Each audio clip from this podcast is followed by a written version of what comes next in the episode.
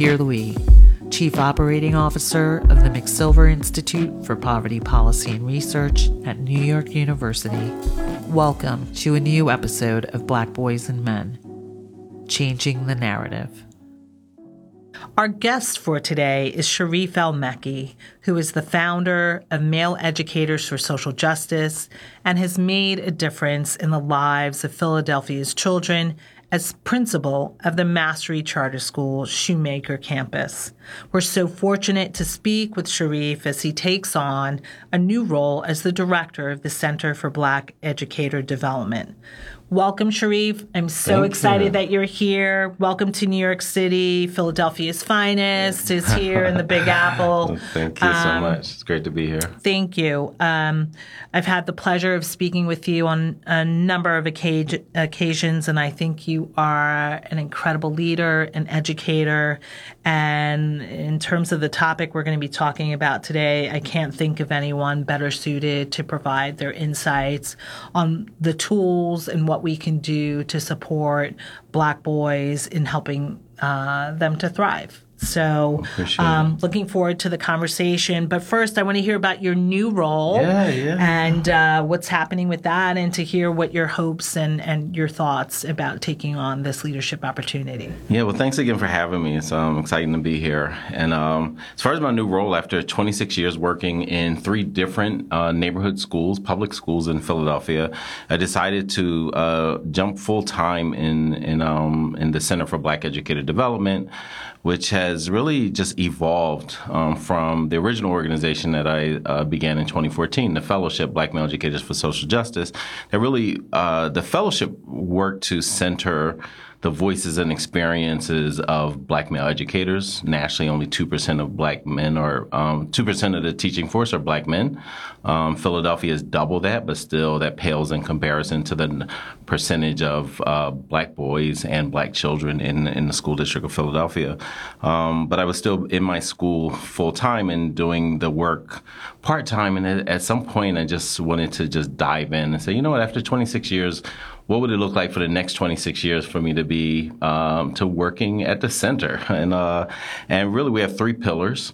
Uh, one is uh, a small part of it is policy. Um, we, we believe that this work can't be done without policy. There have been plenty of policies over the years that have undermined uh, the di- diverse pipeline to, to leading classrooms and schools.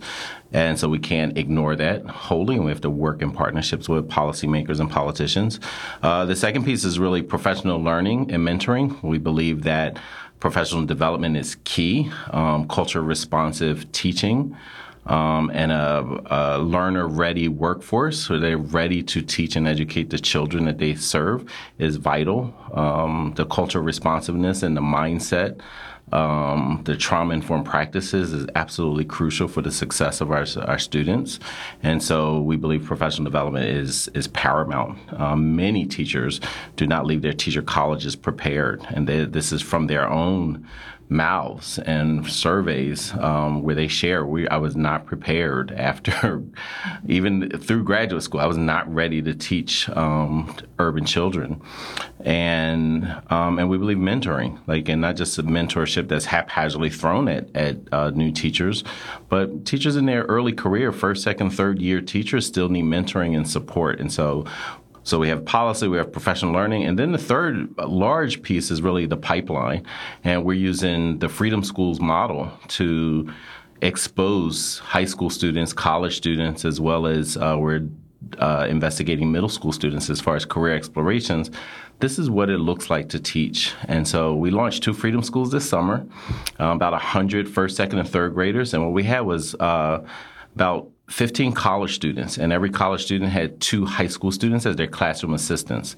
This, this three person team worked with first, second, and third graders mainly on uh, phonics. And so we use research-based practices um, that Dr. Nell Duke has has uh, curated over the years and researched and, and proven, and um, as well as like a book a book list uh, that has uh, black and culturally relevant characters. Um, from uh, University of Chicago, Illinois, with uh, Dr. Uh, Tatum, and so that's what we we use to uh, to build Freedom School. So it was fantastic, and it was great seeing these college students and high school students teach first graders. My own daughter was in the program. Oh, like that's, that's how yeah, that's how much um, I believe in it and things. So we have pipeline, professional development and mentoring, as well as policy is, is what we're doing at the Center for Black Educator Development. And while we're in Philadelphia, we're a national organization. So so I, I want to talk a little bit more about issues related to the pipeline because before we went on air, I was mentioning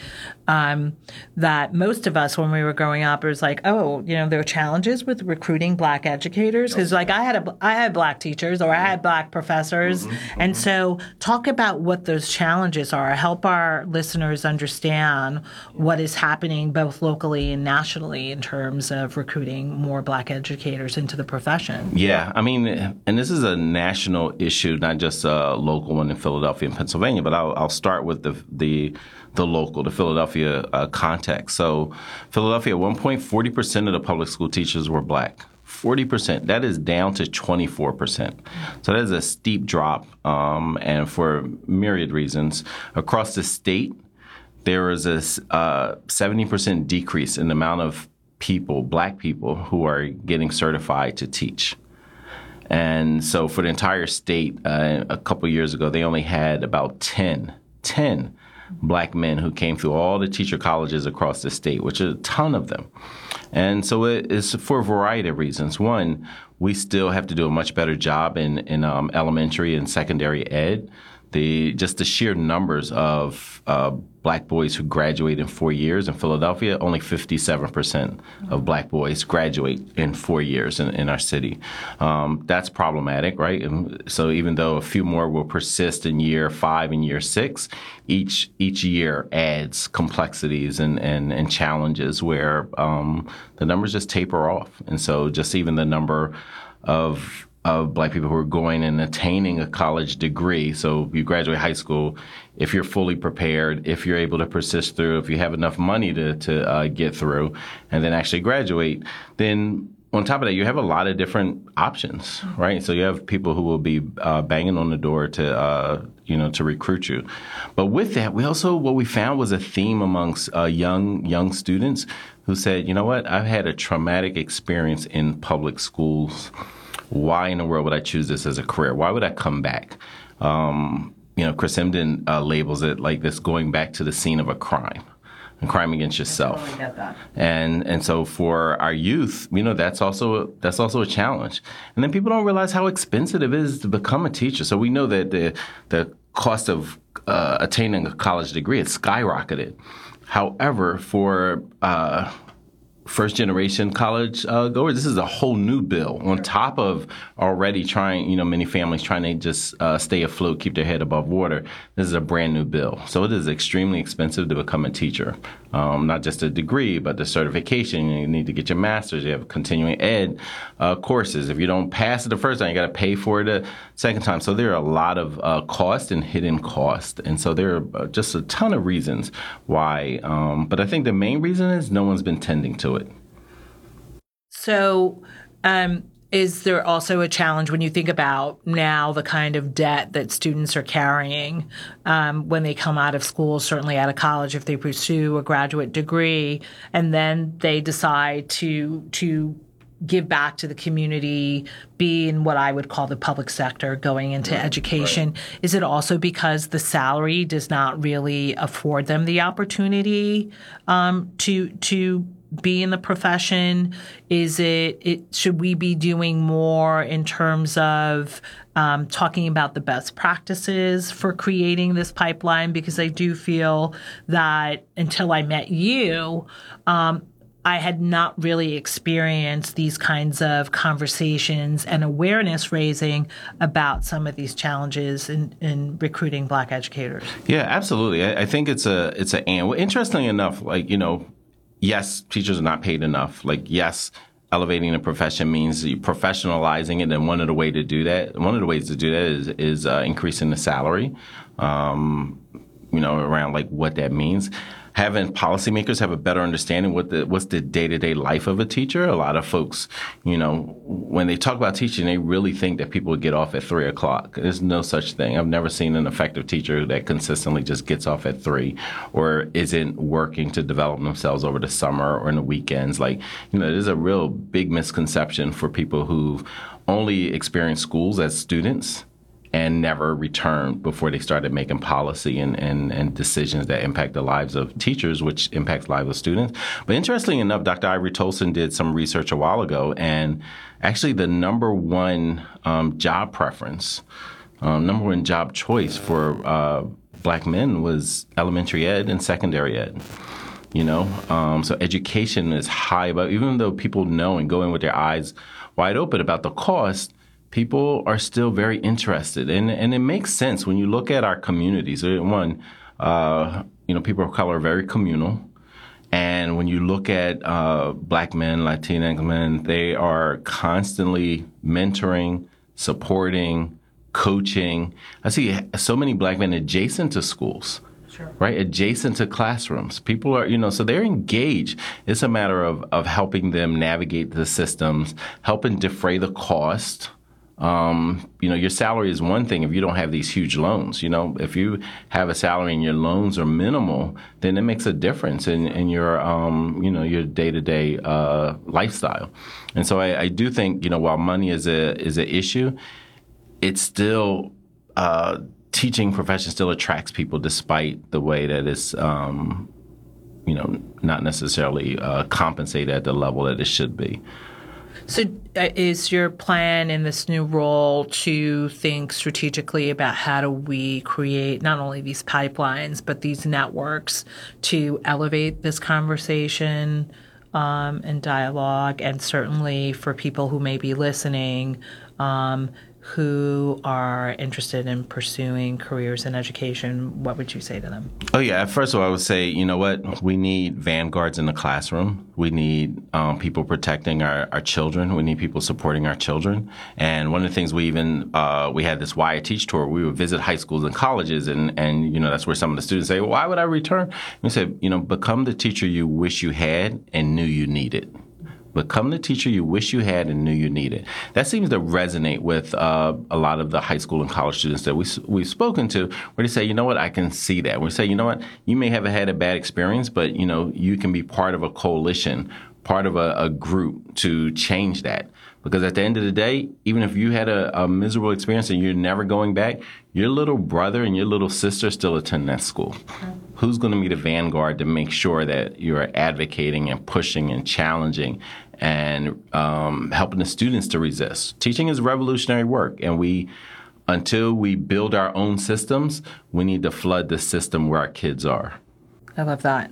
I, I think back to my own experiences and, and the impact for even young girls in the fourth grade and how that can impact your esteem. And I remember I had a teacher in the fourth grade that said to me that I was terrible at math and from that moment, it it it was something that probably I've carried um, yeah, my entire impact. life, and um, you know it took time to overcome that. But um, I think you're absolutely right to think about um, teaching as you know to attract vanguards and to think about our own experiences that may have been challenging and how we can turn that into something powerful yeah. and to uplift our, our, our brothers and sisters. So I certainly I can certainly appreciate that. And I'm so excited to see um, what you're going to be doing in this new role. Did yeah. you want to say something yeah, else? I just want to say, and, and, if that doesn't, if all of that doesn't sell somebody, um, John Hopkins University uh, did a study, and the results of the study was something that, you know, um, communities of color knew all along, but John Hopkins kind of did this, you know, a deeper dive as to the numbers and the impact. If a black person, a black child, has just one, one black teacher, they are 39% less likely to drop out of high school. So say that again. If a black student has one, just one black teacher, they are 39% less likely to drop out of high school that is tremendous. And 29% more likely to go to college, attend college. So with those two data points, and we talk about like all the interventions, people are trying like hundreds of different interventions. Some of them are crap, some of them are mediocre, some are, are good. Nothing touches that. So, and this is just a black teacher. Now we add on effectiveness and the professional development and there, you know, the consistency where you have three, you know, black teacher, effective black teachers, you know, in back-to-back years, or at least in elementary, middle, high school, the impact that that can have on on on students' success is is just outstanding and we need to pay far more attention. So we need policymakers to understand. And this is what communities of color have always said, hey, well, I want that teacher. Oh, you know what? There's not enough, you know, you know, we talk about this windows and mirrors and just how traumatic it is for a black child to always have windows in their classroom and in their school experience. Never seeing a reflection of themselves, not only the person who's leading the classroom, the person who's leading the school, the bo- school board, like everyone who impacts the school in leadership roles tend to be white right? And then the literature that's placed in front of them, the pictures and the quotes that are on the walls is all shares a white experience. So they get this constant window, not only outside in the media and everywhere else in positions of power, but also within the school. Conversely, the white child always gets the mirror. They're always, you know, looking at a reflection of themselves in the power positions within the school, adjacent to school. And so what does that do to them? How does that you know support their identity? And one of the key ways that's for black children any child for uh, but particularly black children because their humanity is constantly under attack and in peril that they view themselves and have a positive racial identity helps them navigate the system helps them push back and resist helps them uh, have the shield and armor to uh, basically grow up and, and, and try to thrive in a, in a what's essentially a racist society. And so this windows and mirrors uh, theory is, is, is really important in the context of schools, who's leading the classroom, and the mindset. And we know the numbers aren't going to change overnight. So that means we also need uh, white teachers to be anti-racist. We need white teachers to have a deeper understanding of culture responsive pedagogy. We need white teachers to have a, a, a, a high level of humility so that where they are addressing their internal uh, experiences of race, class, and privilege and how that permeates classrooms and schools. So, this is a perfect uh, transition um, to delving into um, in more depth about your experiences as an educator and certainly as a principal of a, a network of schools is tell us what's happening with our children. When I mean our children, particularly with ba- black boys, what did you see and experience on a daily basis? Yeah, so what I what I saw, um, and just for a little bit of context, I did not go to a traditional um, public school till tenth grade, and so my experience was, you know, one I went to a, a freedom school in Nidhamu Sasa, which is a Pan African freedom school created by activists, started in someone's basement. Um, eventually, you know, rented a space from a Catholic church in Germantown section of Philadelphia, and so I, you know, grew up in this kind of cocoon of, you know, just positive racial identity and this self pride and this self determination and all of these um, factors, as well as highly literate. You know, going to the traditional system, I could have skipped two grades. My mom only let me skip one. Um, but I say all that to say is that you know, that even though I had this unique experience. What I found and what I experienced over my 26 years with our black boys is this level of brilliance, this level of joy, this level of persistence. You know, when I when I hear people, you know, kind of uh, change Angela Duckworth's uh, work around grit, you know, that make it seem like oh that has to be taught. Um, like every child I experienced, I interacted with, I taught, I led, I supported, I learned from had more grit in their, you know, fingernail than most of the people uh, who are there trying to profess that they're teaching kids grit. Uh, what I found is that sometimes, sometimes uh, students may need uh, support in connecting the dots between the grit that they have and academic um, grit academic persistence, that may be an issue. But a lot of times it's not necessarily that they need support with academic persistence. The teacher needs support in how to be more engaging, how to be more effective educator. Makes so, perfect sense. You know, but it's all the, t- you know, often it's looked at, oh, that child needs to be, you know, more engaged and needs to show grit and push through. Nah, your lesson is trash. It is boring. Like I wouldn't want to sit through that, even with the, all the self discipline that I have. Nah, do better right? And so, but a lot of times it's much easier to point to that 13 year old and say, ah, they they don't have grit. They you know they give up too easily. They're you know this deficit mindset. When actually your lesson plan was trash.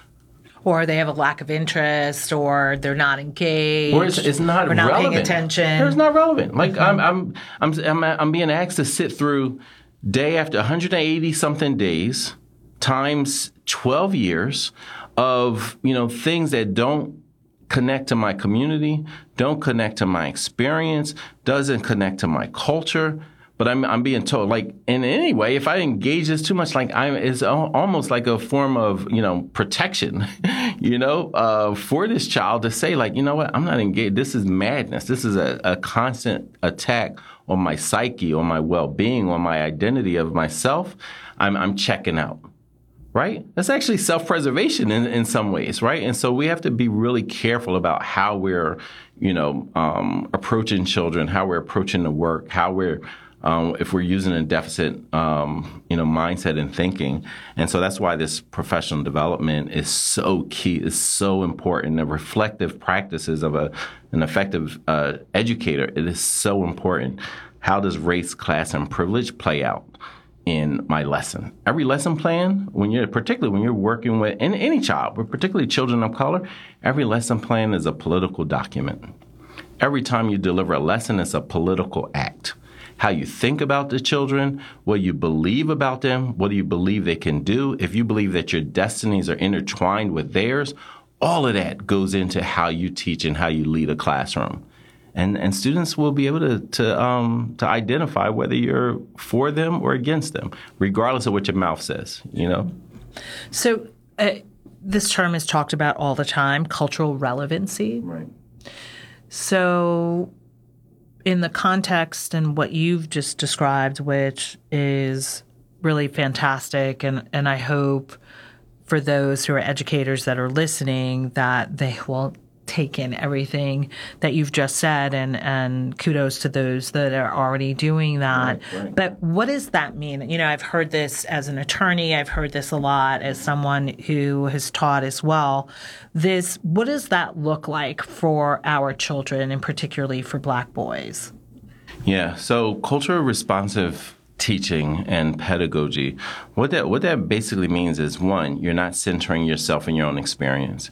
You are centering the community that you serve, right? It is meaning that you're going deeper than what the actual, you know, one, you're doing an audit. Like what am I actually teaching? What does my bookshelf look like? Does my bookshelf, you know, right now, I, I think, you know, the average black child, average uh, brown child, Latinx child, child of color they're more likely to see a talking rabbit in the books that teachers put in front of them instead of reflections of themselves. Right? So I'm reading a book over, and it, go, it goes back to the repetition, right? The books I'm being read to, in circle time, the books that I'm reading myself, the books that is put in front of me, it is constantly someone else or a talking animal right? Cult- a culturally uh, responsive teacher, an effective teacher, is going to audit their book choices and list and what students are able to choose from or what they say are mandated reading and make sure that you know what? This is this is uh, supports the positive racial identity of my students. This centers their experience. You know, and it's not the oh, you know, every every school has to be about about the hood and you know the you know this black pathology because I see that happening too. Like oh, this is very this is relevant. Like no, like is that really what you the only you know uh, prism that you're looking at the black experience through. And so that's problematic as well. So a culture responsive teacher understands this and says, you know what, I'm going to give a, a, a variety of, of choices. I'm going to make sure that the protagonists are also complex and they are, you know, they mirror you know, some experience. It doesn't mean that everything that you read has to be exactly what you saw. It can be windows and mirrors, but it's this idea that when I say classic literature, I'm not always talking about white and Eurocentric. When I think classic literature, I'm always wondering, like, what part of Africa or what part of New York or Philly are you talking about? Are you talking about Toni Morrison? You know, you're talking about Maya. Who are you talking about when you say classic literature? For some people, it's an automatic whiteness. Mm-hmm. But for a culturally responsive teacher, they're thinking differently. The same with um, a science teacher, that they would go deeper and they would in, interrogate their own practice and their own understanding of what are the contributions of, of black people and Latinx people to the sciences right? And so like whatever content that you teach, you should be looking to see like how do I add the the, the child's experience? And if I have all white students, I'm still looking to see how do I add the contributions to other people because uh, many of my students think that because of their education, because of our schools, that the only contributions to sciences and to the mathematics and to literature are white people. That reinforces white supremacy. If I grow up being taught no one else has contributed, to this society. No one else has built this society. No one else has pushed and challenged the society to become better except Dr. Martin Luther King. Then that's problematic, right? And we know that is that's a falsehood. And so uh, the culture responsive teacher is centering other experiences outside of the white experience, and particularly for students of color. But white children also need to be exposed to the reality. We'll be right back with Sharif El Mekki after this break. Marking 400 years since enslaved Africans arrived in Jamestown, the film Black Boys seeks to illuminate the full spectrum of black male humanity in America through an intimate, intergenerational conversation at the intersection of sports, education, and criminal justice. With executive producer Malcolm Jenkins and director Sonia Lowman, Black Boys elevates an urgent and timely conversation on identity, opportunity, and equity to reimagine success for black males in America. This is a Never Whisper Justice film. We must prepare our black boys with skills to survive and thrive. We must also change systems and institutions. They are often reduced to just being a body. You exist in a world where nobody sees you, but everybody sees you. And when they see you, your silhouette doesn't look like you, it's a monster. These young people don't need saviors, they need believers. We're back with Sharif El Mekki, founder of Black Educators for Social Justice. So, um, and I, I also want to talk to you. Um, um, I think for many people, this concept around asset based approaches mm-hmm.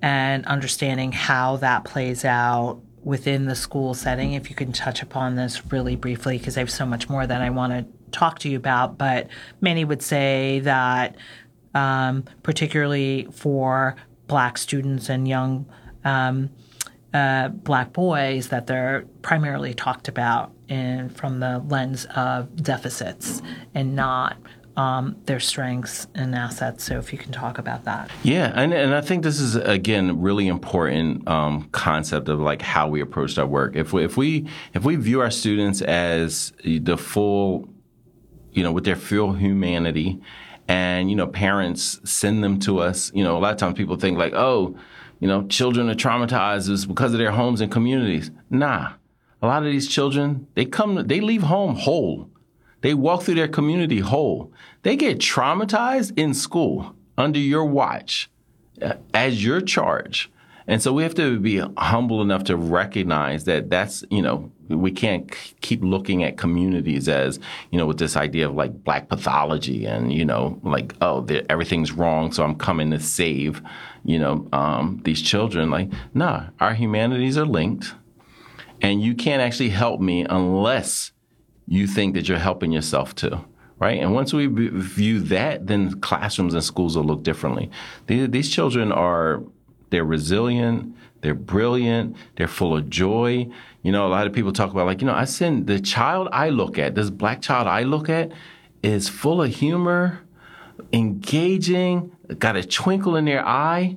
How come when you talk about my child, you're talking about this, you know, this very different human being. What is that? And, it, and why why is that experience for this black child so so different with you? And we see it, and and, and educators, when we're honest, we see how students are in one classroom, and right next door they could be a different way. That's so that can't be the child.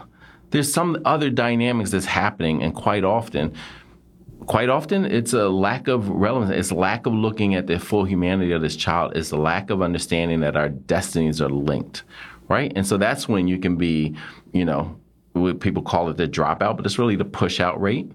Why it's so high? Why the traumatic experiences within our classrooms and school is, is, so high and so pervasive is because people are not looking at, at that. And the things that we are uh, saying about children, we would never say that about our own children. And that's not just a white educator issue. There's a lot of classism uh, issues, even amongst um, you know uh, teachers of color. And so we all have to do a much better job because teachers of color also, everyone ingests white supremacy. Everyone ingests anti blackness. And so if you're not interrogating that in your own practices on a consistent basis, you're very likely to spew the same nonsense. If not in words, then you'll deliver it in action. You'll deliver it in your lessons. You'll deliver it in how you teach and how you lead your, your classroom.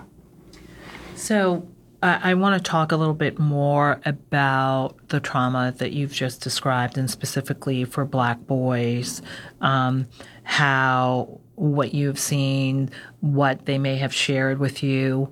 Um, one of the things that we do talk about at McSilver is really the trauma of poverty, because um, certainly um, for many of our young people, uh, especially those that are living in under resourced communities.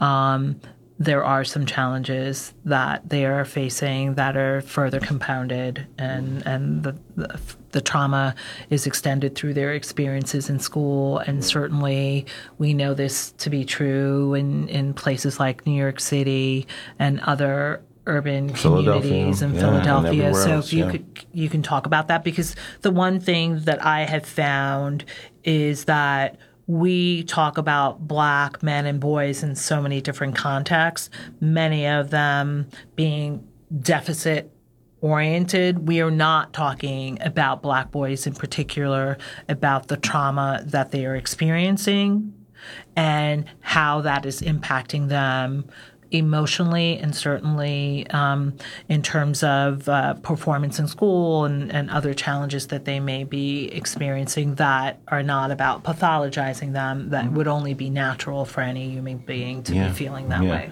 I mean, you know, it's, it's interesting. People talk about this idea of, you know, post traumatic stress syndrome. And what I, what I, um, would contend is that that P isn't for post, it's for persistent and a lot of our students experience. So it's this persistent, you know, um, stress. It's this persistent trauma, and you know, and and the trauma a lot of times people are is is the poverty, but it's also linked to the racial stress that you know combines with the experience of children. And you know there's research around like how that can even rewire your brain and like how you think and how you act and how you internalize and your worldview and right? how you perceive yourself. Exactly exactly which is one of the most important things right? You know malcolm used to say who taught you to hate yourself? Well you know what? The the oppression that people that our children face can have that kind of impact. And that, that's why it's so important that educators and social workers and any other public sectors, as well as policymakers, politicians, understand this deeply, how their actions, how their neglect impacts, you know, um, whole communities. Um, particularly the children, but I, I, think you know one of the uh, one of the key things that I I found over the years is the the stress and trauma around violence and how that you know um, even even even seeing the monuments that are placed in communities you know for children to say like you know what and we we, we see sometimes after after a traumatic event after a, a murder you know there will be you know a kind of makeshift monument. And children sometimes that I've spoken to have talked about like how many monuments they've seen over their lives right? And now with the advent of technology and the and the videos of you know modern day lynchings of of of black men and women, you know, state sanctioned, right? Which is another level of uh, right, right. And so these are all of the things that that that a child is continuing to, you know, their neurons are snapping, right? And it is like absorbing all of this. And so, you know, one of the things that that uh, we've experienced, that students have expressed, is this. I, I think two things. One, um, this idea of safety is so important to them um, and when you look at it just developmentally, you know, from a child, from a baby, like, you know, feeling safe and secure is, you know, one of the basic needs. And unfortunately, so many of our, our students and our children, uh, no fault of their own, often from public policy, are their safety and security is constantly under threat. And so that's one of the th- ways that as a school leader that we were, um, and my team, that we were constantly thinking about, like, how do we help students feel safe and secure? You know, sometimes I, I go around the country and sometimes prov- our our group we're providing professional development and people are like oh our students are, are fighting and, uh, you know they're doing things and you know are we contend you know what one of the number one reasons why students fight is because they feel like they have to take matters in their own hands. That's a trust issue. It's not that they're more violent than other children. It's that they they feel like I can't trust you to help me. Right? And so if the attention is paid on how what supports, how do we communicate the supports, how do we make sure that we're consistent with supports? Because at the end of the day, how do we help ensure that students feel safe and feel secure, that is what you know develops the culture that you need in a, in a community so that children can thrive. And so this um you know this this idea of safety and you know when we talk about like it's not just the physical safety that that's in, in peril their intellectual safety their emotional safety their cultural safety right all of that now you you combine all of that and then you're just saying, like, why aren't you sitting still? Why aren't you um, doing X, Y, Z? Like all of that has has a has an issue. Um, Hillary Beard in Philadelphia did, uh, did some work with. Um, she does work with a lot of schools and districts, and one of the things that she uh, talks about is this even perception. So the safety even percep- perception, the perception of how many people in, in in someone's community is actually carrying a gun. You go in many schools, because of how the media portrays black people, they think that the vast majority of young black men are carrying guns when that's not the case. So even that perception, and this is something that they've internalized often because of the media, right? Heinz, the Heinz Foundation in Pittsburgh did a study of what the actual crime rate being done by um, uh, black Pittsburgh um, people, and what how what the percentage was that was played out on TV on the news a vast difference. Yes. Vastly disproportionate, right? But that's what, you know, I'm talking about like, you know, maybe 17% to 87% of what's portrayed. Right. And so having that impact. And so you as a child, and again, we're talking about like what you see day to day to day, what you experience day to day to day. All of that, no, a child doesn't feel safe and secure. That's one of the biggest barriers to to learning at the at the optimal levels.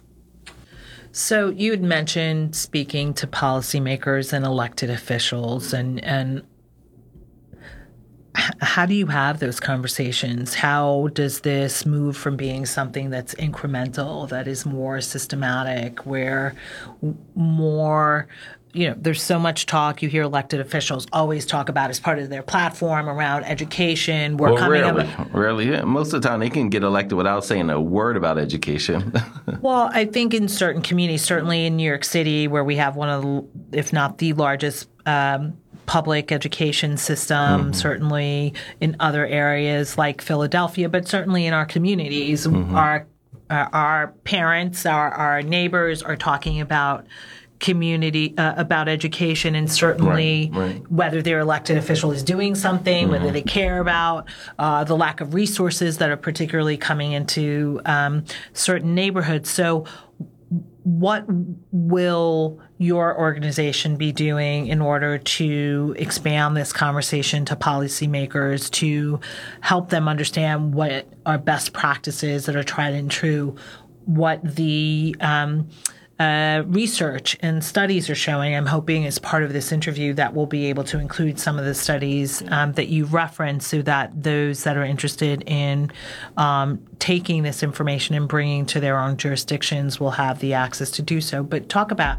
how do we begin to really have um, more impactful conversations with policymakers, elected officials, school districts, superintendents yeah. um, to improve the situation for black boys in yeah. schools. Yeah, I, I, think one, as you said, you know, gathering the data and making sure that they they see it, that they read it, um, I've I've been blown away of how many politicians that I've met over the years, and they don't have a clue about like what's actually happening. They have no clue about the studies. Like I'm I'm not quite sure what they.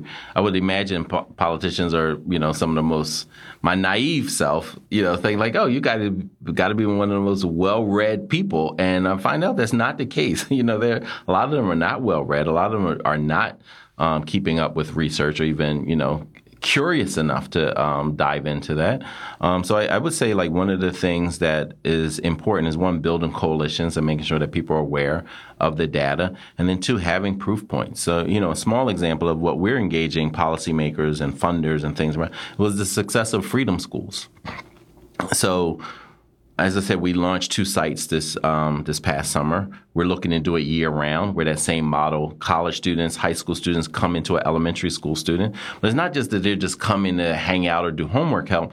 They're helping with reading, and we know that if you have if you leave third grade on grade level, your graduation rates is going to skyrocket. The chance, odds of you graduating high school if you're reading on third grade level by third grade is phenomenal right? And so we also know that if you are, have a, a black teacher, that's also going to increase your college persistence and your high school graduation rates, right? And so like these are these are factors. 85% of the college and high school students that we worked with this summer said that because of their freedom school experience, they are more interested in becoming teachers right? And so that's again another data point that we're putting, going to put in front of policymakers. Like, hey, let's help these. They're interested in it. Dr. Ivory Toldson said that's one of the number one professions. Let's put some money behind it and make this an intervention. Let's make sure that they have scholarships to attend. Um, and if they commit to five years in in um, teaching in public schools, that you know their loans are forgiven at a faster rate than than what occurs through the uh, you know the federal programming now, right? But they're also like what they're learning. They're learning research based methods to be read, reading coaches, reading teachers, right? And so even not just in the classroom, but this is something that they can help their younger sibling, a neighborhood, in the barbershop, at the rec center, because they're learning the basics of phonics and it's research based, right? So all of these things, and you couple that with the positive racial identity work, the cultural responsiveness work, that can be tremendous impact on communities. And so what, what we want to do is not only show the data, but also tell the stories about what's happening and then sh- and, and show proof points.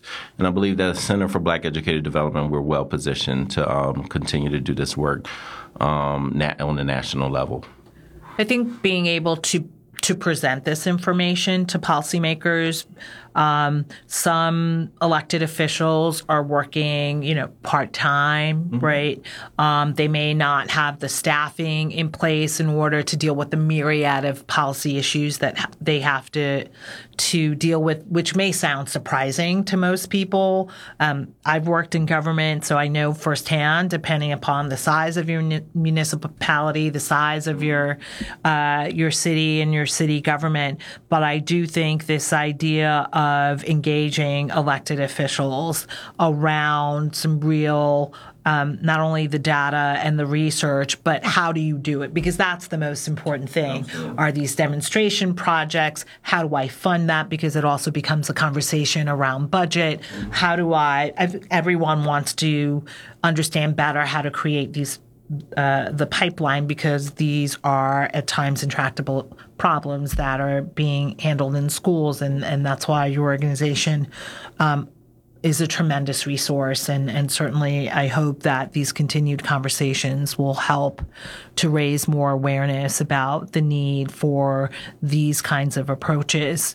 Um, I know over the past couple of months, uh, I know you're involved with the Black Boys film, which Never Whisper Justice is producing, and um, which is being directed by Sonia Lowman. Uh, right. We've talked a lot about um, uh, the increasing rates of suicidality among black boys and girls and how they're exceeding that of of white kids. Tell me, uh, you know, your reaction to that. Tell me what you've seen in your experience as as an educator in schools. Yeah, I, I think it's one of the things that you know, um, as an educator, I've had to learn more about.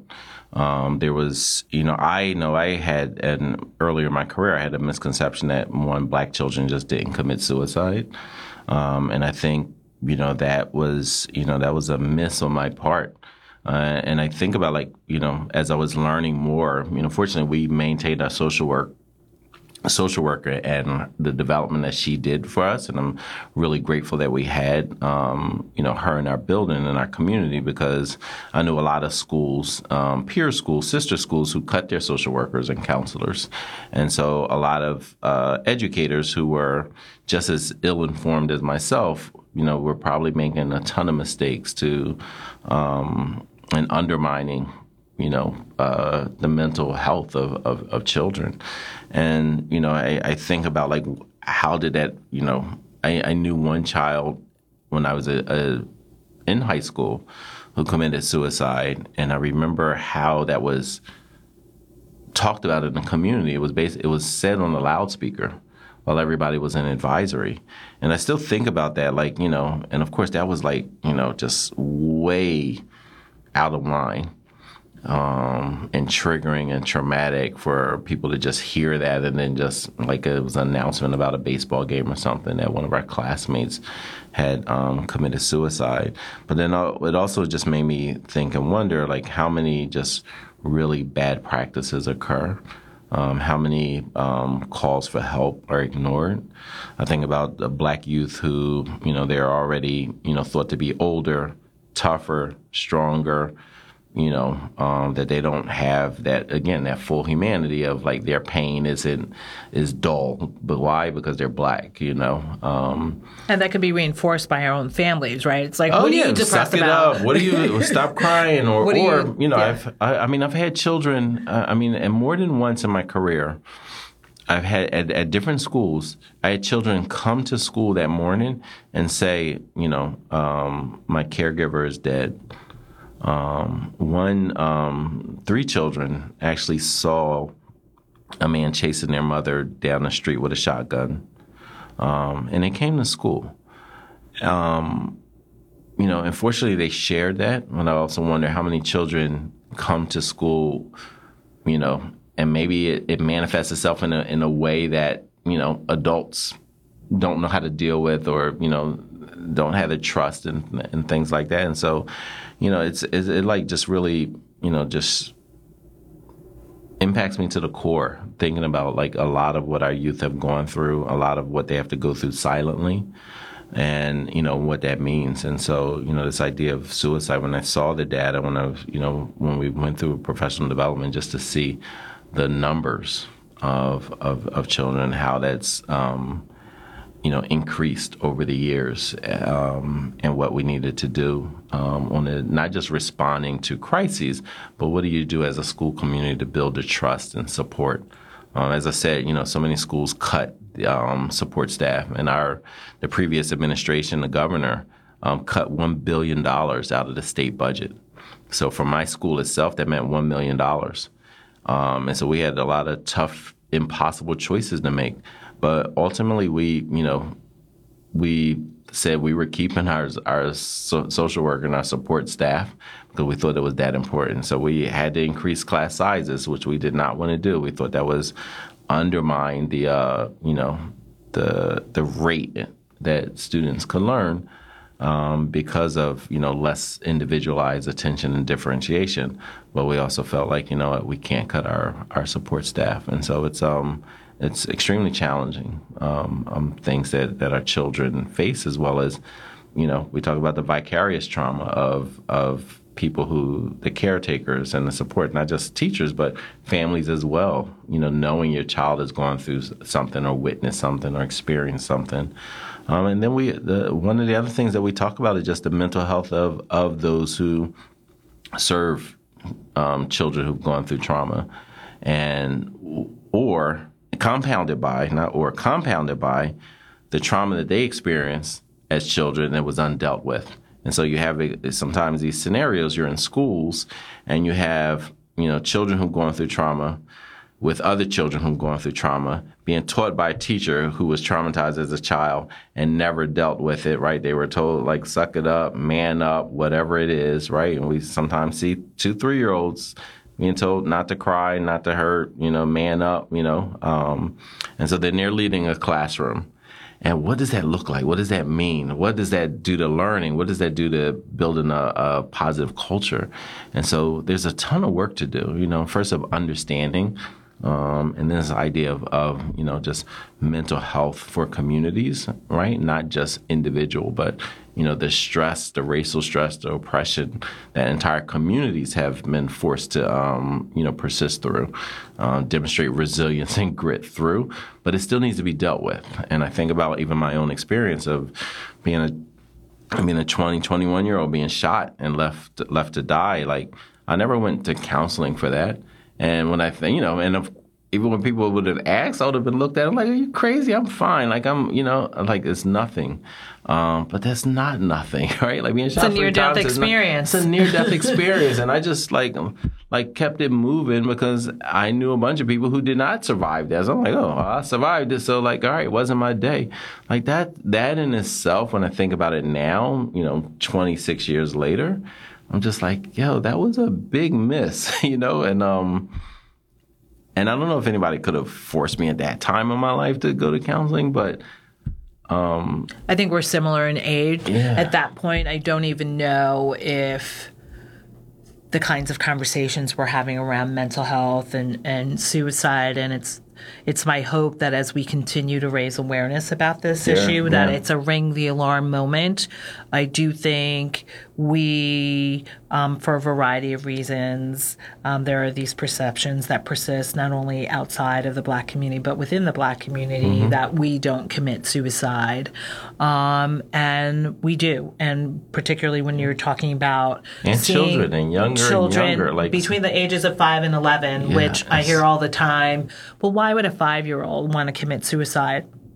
Could be a number of reasons Yeah. um, why. And certainly, we've seen cases in the last year around racialized bullying where young people, young boys have taken their lives, and young black girls have uh, done so as well. And particularly around gender identity, we've seen that happen as well. the highest number, I believe, of you know, Yes. um, so So, um, talk about a little bit. Um, there's a lot of discussion that is happening nationally around the importance of social workers in school. This is happening in New York City.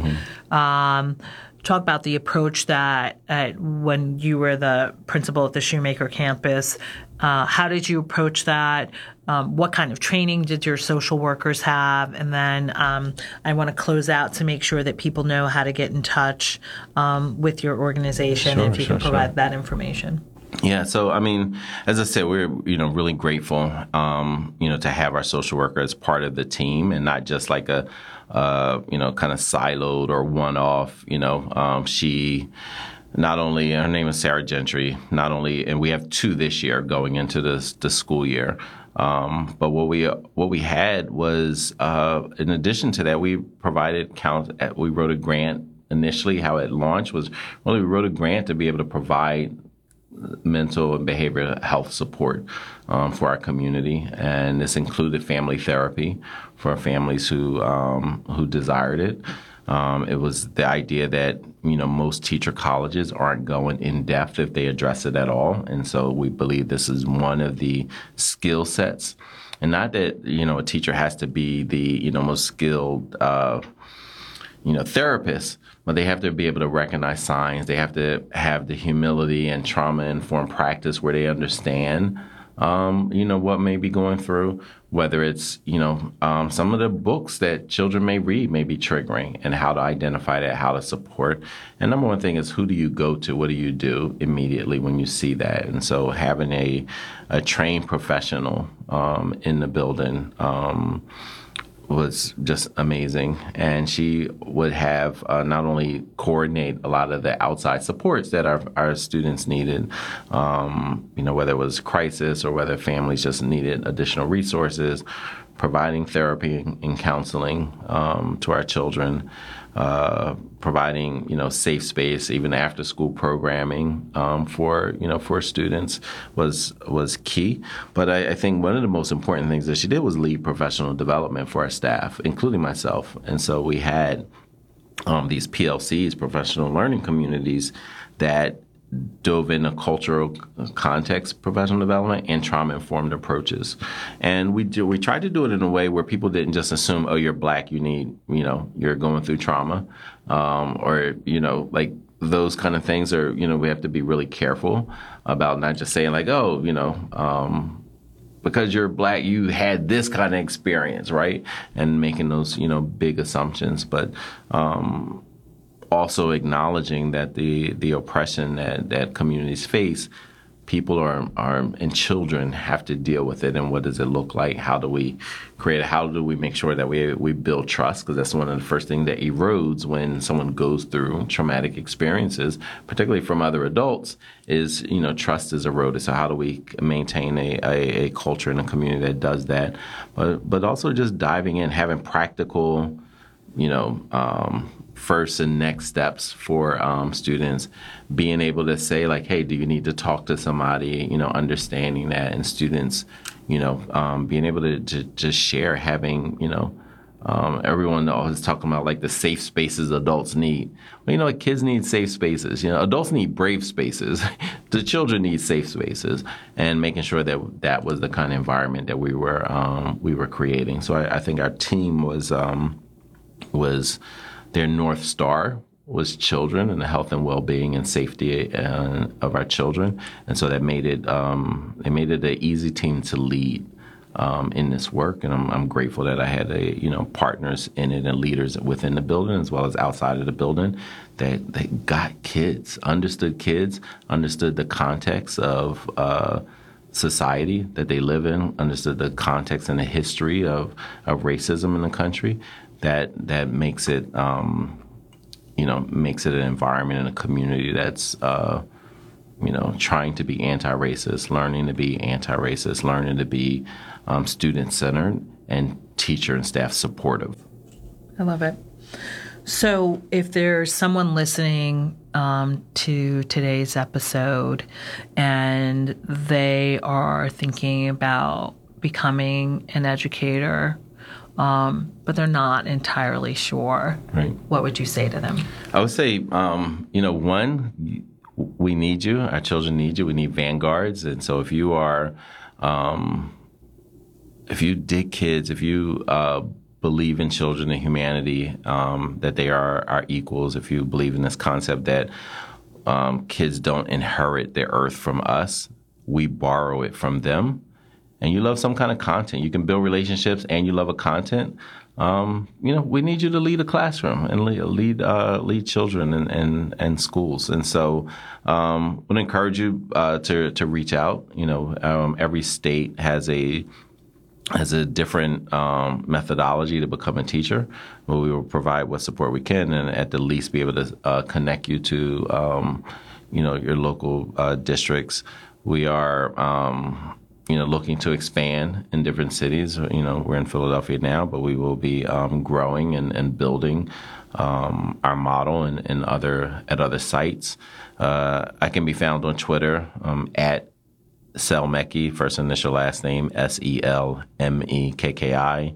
Um, I blog about a lot of this uh, this work and this this uh, these efforts on Philly's Seventh Ward. That's P H I L L Y S the number seven, T H W A R D, Philly's Seventh Ward. And we also can be found on Facebook and um, Sharif El Mekki. And looking forward to engaging with your audience. I actually I refer people uh, to you on social media all the time. I ran into uh, a young black woman who was working at Sephora, uh, okay. but her real passion, we talked for a long time about becoming a teacher and her fears about doing that mm. and going back to school and pursuing that. I said, follow Sharif El Mekki on social media, and uh, he's someone that you should connect to. So I can't thank you um, enough for what you've shared um, with us today. I continue to be inspired by your work and um, looking forward to the great things that come out of this new role and our continued partnership here at McSilver. Yeah, thank you so much. No, thank you so much. Appreciate for you having me on. You've been listening to another episode of Black Boys and Men Changing the Narrative, which is produced by the McSilver Institute for Poverty Policy and Research at New York University. McSilver is committed to creating new knowledge about the root causes of poverty, developing evidence based interventions to address its consequences, and rapidly translating research findings into action through policy and best practices. Learn more about the McSilver Institute at mcsilver.nyu.edu or on social media at NYU McSilver. Many thanks to Never Whisper Justice for their work on the second season of Black Boys and Men Changing the Narrative. Listeners can find the latest episodes of the podcast series on multiple platforms, including Google Play Music, Stitcher, Apple Podcast, and SoundCloud. I'm Rose Pierre Louis. Thank you for listening.